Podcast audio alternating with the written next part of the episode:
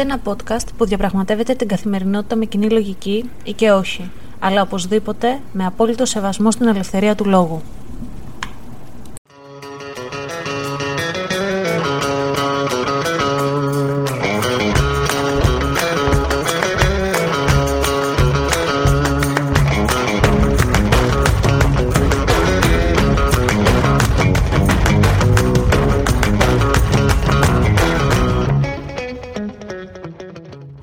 Καλησπέρα σας ή καλημέρα σας, γιατί δεν ξέρω τι ώρα ακούτε αυτό το podcast. Καλώς ήρθατε σε ένα ακόμα επεισόδιο του Common Sense Diary. Που την προηγούμενη φορά, αντί να ανέβει το επεισόδιο Παρασκευή, ανέβηκε Κυριακή. Μάλλον το ανέβασα Παρασκευή και όταν μπήκα να το ακούσω κατάλαβα ότι αντί να ανεβάσω το επεισόδιο που είχα μοντάρει και είχα φτιάξει, είχα ανεβάσει το αμοντάριστο που έκανα συνέχεια ε, και και ξέρετε, όλα αυτά τα οποία εμείς που θέλουμε να δείξουμε και να πρεστείς ρε παιδί μου, τα κόβουμε στο edit. Στην αρχή νόμιζα ότι απλά είχα ξεχάσει να βάλω το intro και το outro. Μετά κατάλαβα ότι ήταν εντελώς αμοντάριστο το επεισόδιο, οπότε το κατέβασα και το ξανανέβασα την Κυριακή. Ε, και καλά πήγε και αυτό. Δέκα άτομα τα ακούσατε και πάλι καλά να λέμε. Σας έλεγα τις σκέψεις μου λοιπόν για τον μαραθώνιο, πώς ένιωθα, τι θα αντιμετώπιζα, τι σκεφτόμουν ότι θα αντιμετωπίσω. Και για να σας κάνω ένα σύντομο update, αυτό που αντιμετώπισα στο Potsdam δεν το είχα φανταστεί ούτε στους χειρότερους μου εφιάλτες. Δεν θέλω να σας τρομάξω, απλά εγώ ήμουν λίγο άτυχη, γιατί κατά τη διάρκεια του αγώνα και λίγο πριν το τέλος, 4,5 μίλια πριν το τέλος, μας έπιασε χιονοθύελα που έγινε χαλάζι, που έγινε χιονόνερο, κάτω το έδαφος γλιστρούσε απίστευτα πολύ, οπότε δεν μπορούσαμε να τρέξουμε και το πηγαίναμε περπατώντας. Κάποια στιγμή έβαλα και τα κλάματα γιατί μου ήρθε μια κοτρό να χαλάζει στο κεφάλι. Ε, και τότε ύψωσα ψηλά τα μάτια, κοίταξα τον ουρανό όσο μπορούσα να δω γιατί μου ερχόντουσαν τα χαλάζια ουρανοκατέβατα και είπα δεν υπάρχεις, γιατί μου το κάνεις αυτό, γιατί εγώ ήθελα να τελειώσω, τελείωσα, ε, το spoiler alert, δεν τελειώσαμε το μαραθώνιο και εγώ και ο σύντροφος Πάνος, Ευτυχώς. Και να σας πω την καθαρά μου αλήθεια, μόλις τον τελείωσα, αισθανόμουν τέτοια χαρά, ήμουν σε τέτοια υπερένταση. Δεν το πίστευα γιατί ήταν ένας τεράστιος άθλος. Και άρχισα να ψάχνω την επόμενη μέρα για καινούριους αγώνες που θα συμμετέχω. Εντάξει, μπορώ να πω ότι στην αρχή όταν ξεκίνησα να τρέχω είχε αρκετές ανηφόρες. Ο Πάνος άρχισε να τρέχει πολύ πιο γρήγορα από μένα, οπότε με είχε προσπεράσει. Εγώ ήθελα να κρατήσω τον ρυθμό μου. Οπότε για περίπου 7-8 μίλια ήταν πολύ πιο μπροστά από μένα. Τον έβλεπα δηλαδή σαν κουκίδα, δεν φορούσα και τα γυαλιά μου, είμαι και μείωπα, οπότε καταλαβαίνετε. Καλά πήγε και αυτό. Αλλά μετά τον προσπέρασα και τελείωσα πρώτη από αυτόν, να το πω. Γιατί σε ένα μαραθώνιο σημασία έχει αντοχή και όχι ταχύτητα. Και στο μαραθώνιο της ζωής ισχύει αυτό. Έτσι για να δώσω και το φιλοσοφικό μήνυμα. Αλλά ήταν στην αρχή λοιπόν, έτρεχα, είχα υδρώσει, Έβγαλα και μία από τις μπλούζες που φορούσα, την παράτησα σε ένα κλαδί δέντρο και νομίζοντας ότι έχω τρέξει 6-7 μίλια, κοιτάζω την ταμπελίτσα και βλέπω μίλι 3. Δηλαδή ότι είχα διανύσει μόνο 3 μίλια και μου ήρθε μια απογοήτευση και λέω Αναστασία καλησπέρα. Δεν θα τον τελειώσεις ποτέ σου. Πού θα τρέξεις μέχρι τα 13 μίλια και θα ξαναγυρίσεις πάλι πίσω; Δεν γίνεται αυτό. Αλλά εντάξει, μετά βρήκα το ρυθμό. Χοπ, χοπ, χοπ, χοπ. Άκουγα και podcast, μετά έβαλα και μουσική και τον τερματίσαμε. Βέβαια, ήθελα να κάνω λιγότερο από 5 ώρες και πραγματικά αν δεν με πιάνει η αλλά θα έκανα λιγότερο από 5 ώρες. Αλλά τερμάτισα στις 5.30. Ήταν μια τέλεια εμπειρία και πραγματικά σας το λέω, ξεκινήστε να τρέχετε. Φορέστε τα αθλητικά σας και βγείτε έξω ή περπατήστε ή τρέξτε. Θα δείτε πόσο ωραία θα αισθανθείτε. Και όταν φεύγει και κάτι από τον bucket list σου, που εμένα μπήκανε πολλά περισσότερα αυτή τη στιγμή, γιατί θέλω να τρέξω και με μαραθώνια, θέλω να τρέξω σε καλύτερους χρόνους. Οπότε, αν θέλετε εσείς να βγάλετε κάτι από το bucket list σας, είναι ωραίο. Είναι ωραίο αυτό το τικ που βάζεις. Υπάρχει και αντίστοιχο βιντεάκι vlog στο κανάλι μου Αναστασία Θανασούλα, με γκρίκλι στο όνομα, στο YouTube. Στο οποίο YouTube δεν ανεβάζω σχεδόν ποτέ βίντεο και ήταν ένα σύντομο vlog όπου έχω τραβήξει και βίντεο κατά τη διάρκεια της χιονόπτωσης στην ε, μέση του αγώνα γιατί λέω, αφού είμαστε εδώ, δεν μπορούμε να τρέξουμε, δεν μπορούμε να κάνουμε καλύτερο χρόνο. Αναστασία, πάρ το απόφαση, τράβα και ένα βίντεο, τουλάχιστον να φτιάξεις ένα βιντεάκι στο YouTube, να το ευχαριστηθείς, ρε παιδί μου, και να το έχεις και σαν ανάμνηση και σαν αποδεικτικό ότι όντως συνέβησαν αυτά τα κοσμοϊστορικά γεγονότα στο Potsdam. Εντάξει, και εδώ έχω να πω ότι ο Πάνος, επειδή έτρεξε απροπόνητος εντελώς, τον είχα και μια έννοια, τον είχα αφήσει πίσω και κοιτούσα συνέχεια πίσω να δω που βρίσκεται. Και σκεφτόμουν ότι πόσο βρίσιμο θα τρώω, Θεέ μου, που τον έμπλεξα σε όλο αυτό και το, έφαγε και το χιόνι, έφαγε και το χαλάζι στη μούρη, αλλά τελικά όχι δεν με έβρισε πολύ. Παρ' όλα αυτά, σαν συμβουλή έχω να σας πω και εδώ, το είπα και στο βίντεο στο YouTube, ότι αν αποφασίσετε να τρέξετε, κάντε προπόνηση και γιατί θα γνωρίσετε καλύτερα το σώμα σας και θα αποφύγετε τραυματισμούς γιατί θα έχετε δυναμώσει και επίσης θα ξέρετε τι να αντιμετωπίσετε και δεν θα πιαστείτε πάρα πολύ τις επόμενες μέρες.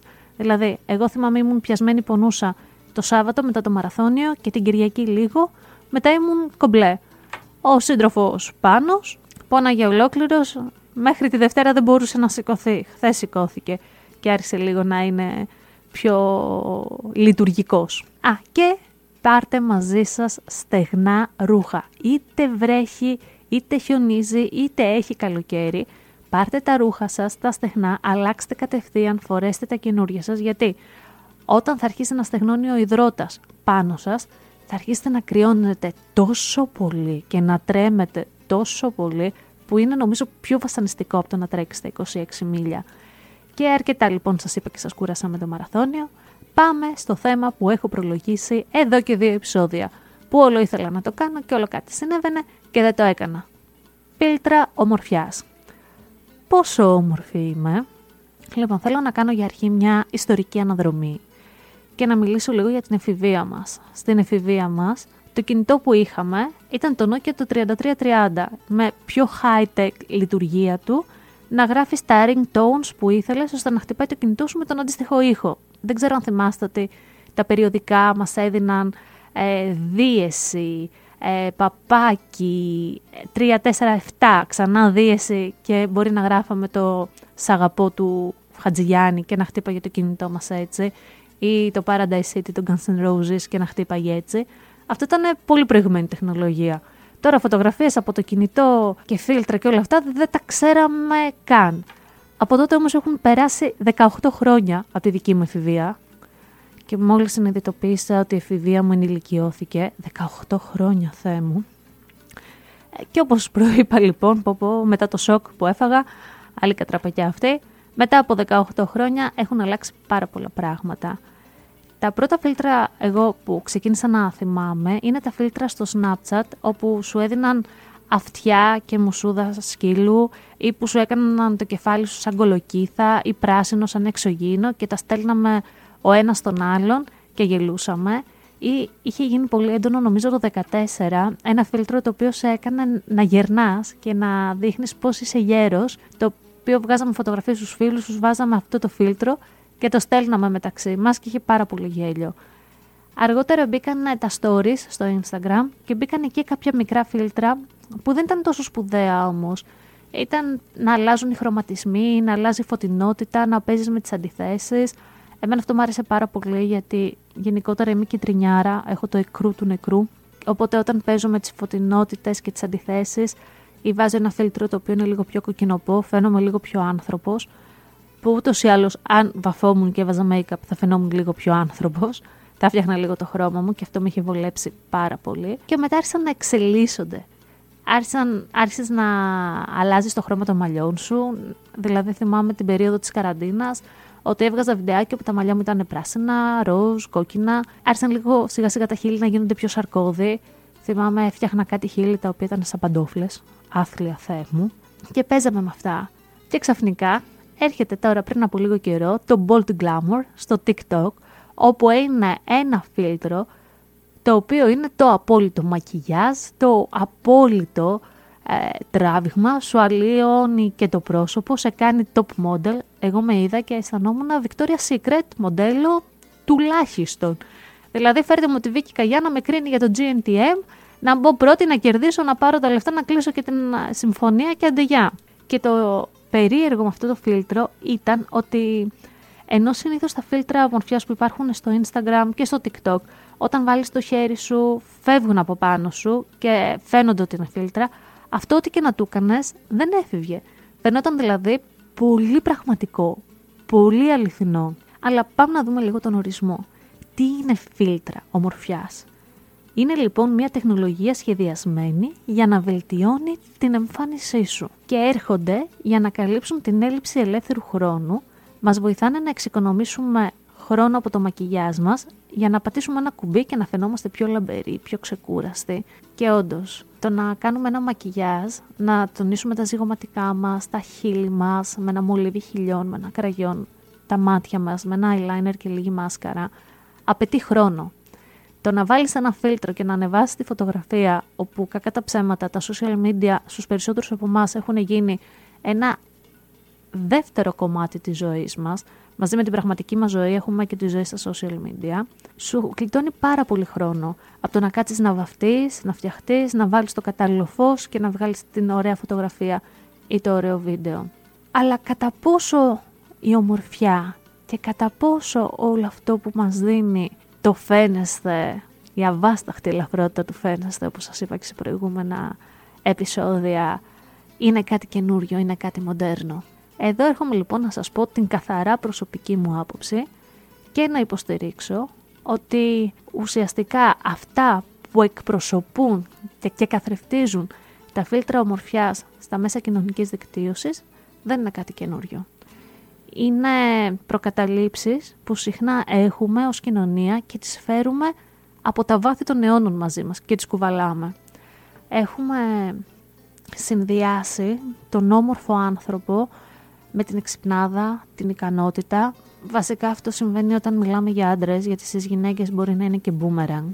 Δηλαδή, μια πολύ όμορφη γυναίκα μπορεί να θεωρηθεί χαζή και να θεωρείται ότι για να τα καταφέρει πρέπει να στηριχτεί σε έναν άντρα αλλά αυτό είναι άλλο ένα κατάλοιπο της πατριαρχικής κοινωνίας, πιστεύω. Και για να αποδείξω αυτό που λέω, θα ήθελα να πατήσετε ένα pause σε αυτό το επεισόδιο τώρα και να φέρετε στο μυαλό σας έναν επιτυχημένο άντρα. Ποιον θεωρείτε εσείς επιτυχημένο, τι εμφάνιση έχει, τι ρούχα φοράει και ποιος είναι ο τρόπος που μιλάει. Και μετά να φέρετε στο νου σας μια επιτυχημένη γυναίκα τι φοράει, ποιος είναι ο τρόπος που μιλάει, πώς είναι τα μαλλιά της, τι χρώμα, αν έχει μακιγιάζ ή όχι. Γενικότερα θεωρούμε ότι οι όμορφοι άνθρωποι με τα πρότυπα ομορφιάς που έχει η εκάστοτε εποχή. Γιατί αυτά αλλάζουν μέσα στους αιώνες. Υπάρχουν πολλά βίντεο στο YouTube που δείχνουν πώς αλλάζει η μόδα κατά τους αιώνες και πώς αλλάζουν τα πρότυπα ομορφιάς ανά τους αιώνες. Δείχνουν λοιπόν κατά πόσο πιο εύκολη είναι η ζωή τους στην κοινωνία μας. Κατά πόσο περισσότερο σεβασμό μπορεί να έχουν. Και έρχεται το δικό μου ερώτημα εδώ. Ο εξωτερικός παράγοντας είναι εύκολο να φτιαχτεί. Ο εσωτερικός μέσα πόσος κόπος και χρόνος χρειάζεται ε, και αίμα, δάκρυα και ώστε να φτιάξεις το μέσα σου. Και ενώντας το μέσα σου, όχι τόσο από το να μορφωθείς και να πάρεις κάποιες γνώσεις και να μάθεις μία τέχνη, όσο ώστε να τα βρεις με τον εαυτό σου. Να αποδεχτείς τον εαυτό σου και να μάθεις να μιλάς μαζί του, να τον δέχεσαι, να τον κάνεις παρέα, να τον αγαπήσεις. Και μιλάω εγώ που είμαι ένας άνθρωπος που δεν μου αρέσει να με κάνουν παρέα. Δηλαδή πολλές φορές με κουράζω. Το έχω πει σε πολλά επεισόδια ότι προτιμώ να μην χάνομαι στις σκέψεις μου. Γιατί όταν χάνομαι φτάνω σε σημείο να νευριάζω ή να μην με αντέχω. Και δεν έρχεται ένα ερώτημα και σε εσάς. Εσείς πόσο συχνά κάθεστε μόνοι σας με τον εαυτό σας να ακούτε τις σκέψεις σας; Και τι είναι αυτές οι σκέψεις και τι σας λένε; Και το απολαμβάνετε; Νομίζω ότι από εκεί ξεκινάει η αγάπη για τον εαυτό μας. Όταν κάτσουμε και τον ακούσουμε, όταν περάσουμε χρόνο μαζί του, χωρίς να μας αποσπά όμως τίποτα. Που πολλές φορές βολευόμαστε στην καθημερινότητά μας που τρέχουμε, ώστε να αποσπούμαστε και να μην καθόμαστε μαζί του. Και φέρνω σαν παράδειγμα εμένα που το κάνω πάρα πολύ συχνά. Μπλέκω συνέχεια με 15.000 πράγματα, βάζω 15.000 στόχους να καταφέρω, ανέβασε θεατρικό, τρέξει μαραθώνιο, πήγαινε εδώ, πήγαινε εκεί, γράψε podcast, κάνε βιντεάκι στο YouTube, φτιάξε εκπομπή, τι θα κάνεις όταν πας στην Ελλάδα. Βάζω 15.000 project λοιπόν στο μυαλό μου, ώστε να μην κάτσω καθόλου με την Αναστασία. Ωραία. Αναστασία, το έχεις αποδεχτεί, το λες. Τι κάνεις για να το διορθώσεις; Μέχρι στιγμής δεν κάνω τίποτα. Αλλά πάλι πιστεύω ότι η αγάπη για τον εαυτό μου θα ξεκινήσει τη στιγμή που θα αρχίσω να με ακούω και να αρχίσω να με κάνω παρέα και να με γνωρίζω καλύτερα. Έτσι έρχεται η αυτοβελτίωση θεωρώ και έτσι έρχεται η αγάπη για τον εαυτό σου και έτσι θεωρείς ότι δεν θα χρειάζεσαι τόσο πολλά φίλτρα ή και μακιγιάζ. Έτσι θα σε αποδεχτείς καλύτερα. Δηλαδή φτιάχνεις το μέσα σου, το οποίο πολλοί λένε ότι αν έχεις φτιαγμένο το μέσα σου φαίνεται η λάμψη και στο έξω σου. Δεν είναι ότι φαίνεται η λάμψη στο έξω σου, είναι ότι εσύ το δείχνεις έτσι, γιατί έχει ανέβει πολύ η αυτοπεποίθησή σου, γιατί αγαπάς αυτό που είσαι. Και σίγουρα επειδή είμαστε άνθρωποι θα υπάρξουν και μέρες που σηκωνόμαστε και δεν μας αρέσει αυτό που βλέπουμε. Λέμε πώς είσαι έτσι σήμερα, πώς ξύπνησες, τα μαλλιά δεν στρώνουν. Έχεις βγάλει ένα σπυράκι στην άκρη της μύτης και είσαι σαν την κακιά μάγισσα φούρκα. Έχεις πριστεί γιατί το προηγούμενο βράδυ έφαγες 10 τόνους σούσι με 7 τόνους σόγια και άλλους 8 τόνους φίκι. Και έχεις κάνει κατακράτηση υγρών.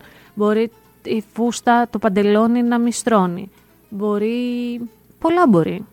Και να μην σου αρέσεις. Και υπάρχουν και μέρες που θα σηκώνεσαι και θα λες πω πω τώρα είμαι ο Θεός ο ίδιος, Θεάρα, αυτού σου κοπελάρα μου, αυτού σου αγορίνα μου, προχώρα έτσι θα καταπλήξει τα πλήθη. Σίγουρα υπάρχουν αυτές οι μέρες. Αλλά τις υπόλοιπες που είμαστε στο show show, στο κομψή κομψά, στο έτσι και έτσι, αυτές τις μέρες τι γίνεται, πώς νιώθουμε; Γιατί αν αυτές τις μέρες που δεν είμαστε ούτε πολύ στα κάτω μας, ούτε πολύ στα πάνω μας, βλέπουμε το ποτήρι μισοάδιο σε σχέση με εμάς, ε τότε κάτι πάει λάθος. Χωρίς να θέλω να κουνήσω πάλι το δάχτυλο, κάνω εδώ το disclaimer μου. Και τελειώνοντας αυτό το επεισόδιο, θα ήθελα να πω ότι μιλάμε συχνά για το πώς επηρεάζουν τα φίλτρα ομορφιά στους εφήβους και το πόσο επιρρεπείς είναι οι έφηβοι σε αυτά τα φίλτρα που αλλάζουν το πρόσωπο, αλλάζουν το σώμα, σε κάνουν πιο αδύνατο, σε κάνουν διαφορετικό άνθρωπο τους ενήλικες, εμάς πώς μας επηρεάζουν αυτά τα φίλτρα; Γιατί ε, ειλικρινά μετά το bold glamour δεν μου άρεσε η εικόνα μου καθόλου έτσι όπως την έβλεπα. Έβλεπα τις κοκκινίλες που υπήρχαν. Έβλεπα τη μύτη μου πιο πλακουτσωτή, που, που γενικότερα έχω μια πολύ μικρή μύτη. Την έβλεπα πολύ χάλια. Έβλεπα τους σπόρους στο δέρμα μου. Έβλεπα τα σπυράκια. Ε, έβλεπα τα χείλη μου να είναι πάρα πολύ μικρά. Δεν μου άρεσα καθόλου μια φορά το χρησιμοποίησα, δεν το ξαναχρησιμοποίησα. Μου φάνηκε wow. Αλλά αλήθεια, όταν ζούμε μια καθημερινότητα και θα μιλήσω ως γυναίκα, γιατί την καθημερινότητα του άντρα μπορώ να τη φανταστώ, αλλά δεν μπορώ να τη νιώσω. Θα μιλήσω ως γυναίκα λοιπόν. Όταν τρέχουμε να προλάβουμε τη ζωή μας και η καθημερινότητά μας βομβαρδίζεται με προβλήματα. Αυτή η στιγμή χαρά δεν είναι σημαντική και πόσο μπορεί να μας επηρεάσει. Και όταν φύγει αυτή η στιγμή χαρά του νιώθω όμορφος και νιώθω αυτοπεποίθηση, τι κενό μένει μετά; Πώς αλλάζει ο άνθρωπος. Πόσο έχουμε επηρεαστεί. Γιατί κουβαλάμε αυτά τα πρότυπα ομορφιάς τόσους αιώνες στην πλάτη μας και θα αποδεσμευτούμε ποτέ από αυτά ως κοινωνία, ως μια ενότητα, ως όλη η ανθρωπότητα θα, τα, θα αποτινάξουμε αυτόν τον ζυγό ή θα πρέπει ο καθένας να ασχοληθεί με τον εαυτό του. Δεν ξέρω, πολλές φορές το σκέφτομαι αυτό αν θα ήταν εύκολο μια κοινωνία ολόκληρη να σταματήσει να βασίζεται στα πρότυπα μορφιάς. Καλά, νομίζω βασικά ότι είναι υπερδύσκολο να γίνει αυτό και ακατόρθωτο, γιατί κακά τα ψέματα η κοινωνία μας είναι καπιταλιστική, στηριζόμαστε στα προϊόντα, ε, πλέον οι εποχές στην, ε, στη μόδα από τέσσερις φθινόπωρο χειμώνας, άνοιξη καλοκαίρι έχουν γίνει 52 μικροεποχές. Κάθε εβδομάδα βγαίνουν και διαφορετικά είδη ρούχων, κάθε εβδομάδα βγαίνει και ένα διαφορετικό στυλ, διαφορετικά χρώματα. Οπότε, ε, αν εμείς ε, αποτινάζαμε ως κοινωνία τα πρότυπα ομορφιάς, το κοινωνικό σύστημα θα κατέρε αμέσως μια βιομηχανία, η βιομηχανία της ομορφιάς και η βιομηχανία της μόδας θα έπεφτε. Οπότε δεν λέω να την καταργήσουμε εντελώς, γιατί καμία ακραία απόφαση δεν είναι σωστή αλλά πώς να τη μετριάσουμε λίγο, τόσο ώστε να μην μας επηρεάζει, να μην επηρεάζει την ψυχολογία μας. Μάλλον δίνω μόνη μου την απάντηση, ερώτηση απάντηση, αλλά περιμένω, εννοείται περιμένω τη δική σας γνώμη να μου πείτε. Μάλλον είναι προσωπικό του καθενός κατά πόσο θα μπορέσει να αποδεσμευτεί από αυτά τα πρότυπα ομορφιάς και να δεσμευτεί στον αγάπη στον εαυτό του. Πολλές ερωτήσεις. Αυτό ήταν λοιπόν το σημερινό επεισόδιο για τα φίλτρα μορφιάς και εννοείται ότι περιμένω την άποψή σας πώς και πώς για να μου πείτε τη γνώμη σας και να συζητήσουμε. Μπορείτε να μας ακολουθήσετε στα social media αυτού του podcast common κάτω παύλα sense κάτω παύλα diary. Επίσης να σας ενημερώσω ότι κάτι ακόμα ωραίο έρχεται σε στυλ podcast τελίτσες, τελίτσες, τελίτσες. Το Common Sense Diary όσο αντέχει ακόμα και όσο έχω προβληματισμούς θα συνεχίσει να υπάρχει, μην φοβάστε, δεν το χάνουμε. Ελπίζω να αγκαλιάσετε και το άλλο project που το είχατε αγκαλιάσει στο παρελθόν, ελπίζω να το ξαναγκαλιάσετε.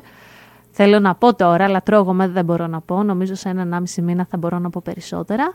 Και επίσης επειδή γνωρίζετε ότι θα κατέβω στην Ελλάδα, το Common Sense Diary όταν κατέβω στην Ελλάδα θα σταματήσει να βγαίνει 7 η ώρα ώρα Αμερικής και θα βγαίνει 7 η ώρα το απόγευμα ώρα Ελλάδος. Κάθε Παρασκευή μέχρι στιγμής. Λοιπόν, ήμουν η Αναστασία. Σας ευχαριστώ πάρα πολύ που μείνατε μέχρι εδώ. Εννοείται ότι περιμένω τα σχόλιά σας και τη γνώμη σας. Και μέχρι την άλλη Παρασκευή, γεια σας!